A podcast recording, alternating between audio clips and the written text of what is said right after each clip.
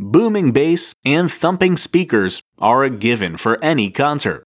But have you ever given any thought to how these devices create such loud sounds? Well, the concept behind speakers is pretty simple. They convert electricity into sound waves. To do that, speakers have several parts that work in tandem with one another. The part you probably think of when you imagine a loudspeaker is the cone, which is the big circle behind a speaker screen that shakes with every note. That's the wide open end of the cone, which is often made of lightweight metal, plastic, or even paper.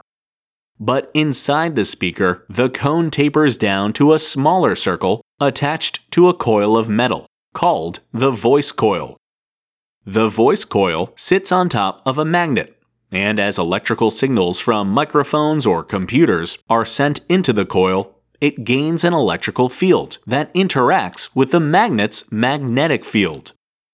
These fields attract and repel one another with every pulse of electrical sound, creating a vibration that pushes and pulls the cone in and out, which in turn creates sound waves that emit from the cone.